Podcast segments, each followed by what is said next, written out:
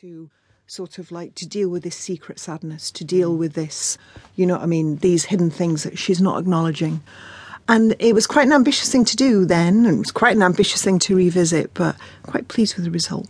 So many of the most successful crime psychological novels recently have featured a sort of troubled female with secrets. What do you think is the allure for the reader or the listener in that?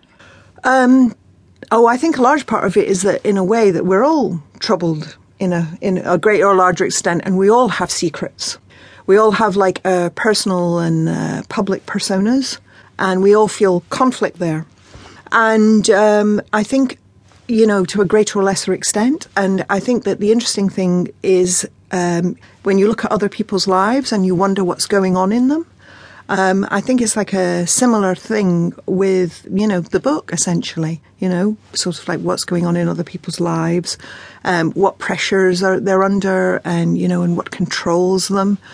And, um, and also when because there's like quite a bit of peril in the book um, i remember reading somewhere i forget who said it um, this idea that character becomes apparent once you're in peril and I thought that that idea would be, you know, I mean, and uh, sort of like, and you know, like loads of great literature is made up of that. Mm-hmm. So I mm-hmm. thought that'd be an interesting thing to do. So, do you think Margot's a woman that other women, men, other people can relate to? Well, I hope so. Um, I could relate to her. Um, she, I mean, like she's nothing like me you know, she's much more, you know, get up and go than I am. But um, you know, I felt sympathy for. I sort of like I, you know, I sort of I felt for her relationship problems. I felt for her. You know, she wants to achieve things. She, you know, there there are things she wants to set right. There are things that she wants to do, and um, you know, at personal risk, and you know, and the level of that risk escalates over the course of the book. Mm. And we're here at Audible in a, in a recording studio. How do you feel about the audio version of the book? You know, I haven't heard it, but I am so excited. I've got to tell you, I am, you know, I mean, I'm absolutely thrilled. Um, I flirted with like theatre when I was like young, and the idea of it being performed is just like, oh you know, when they said, oh, there'll be an audiobook, I was like, and um, I've not heard anything of it yet, but I hear it's great. I am uh, I'm really looking forward to it.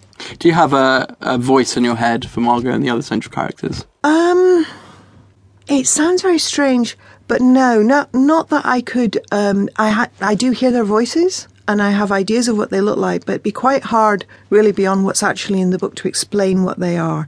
Um, I think that Margot has a um, Margot's voice, actually physically hearing her voice would be, it'd kind of hard to explain what that's like.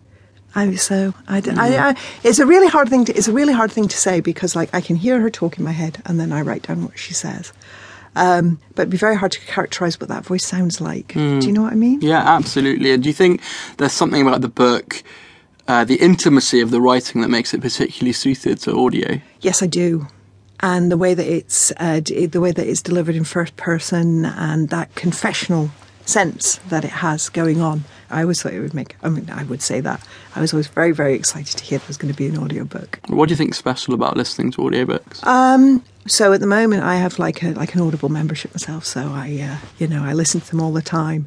But the main way I use them is um, because it sounds so annoying. So I've got this car. I can't actually play the audiobooks in the car, so it's which would be my main place to listen to them.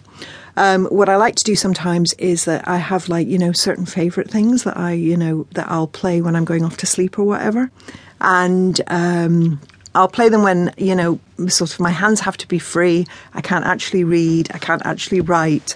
And um, I, um, you know, I really, really enjoy it. There's something very primal about having a story read to you.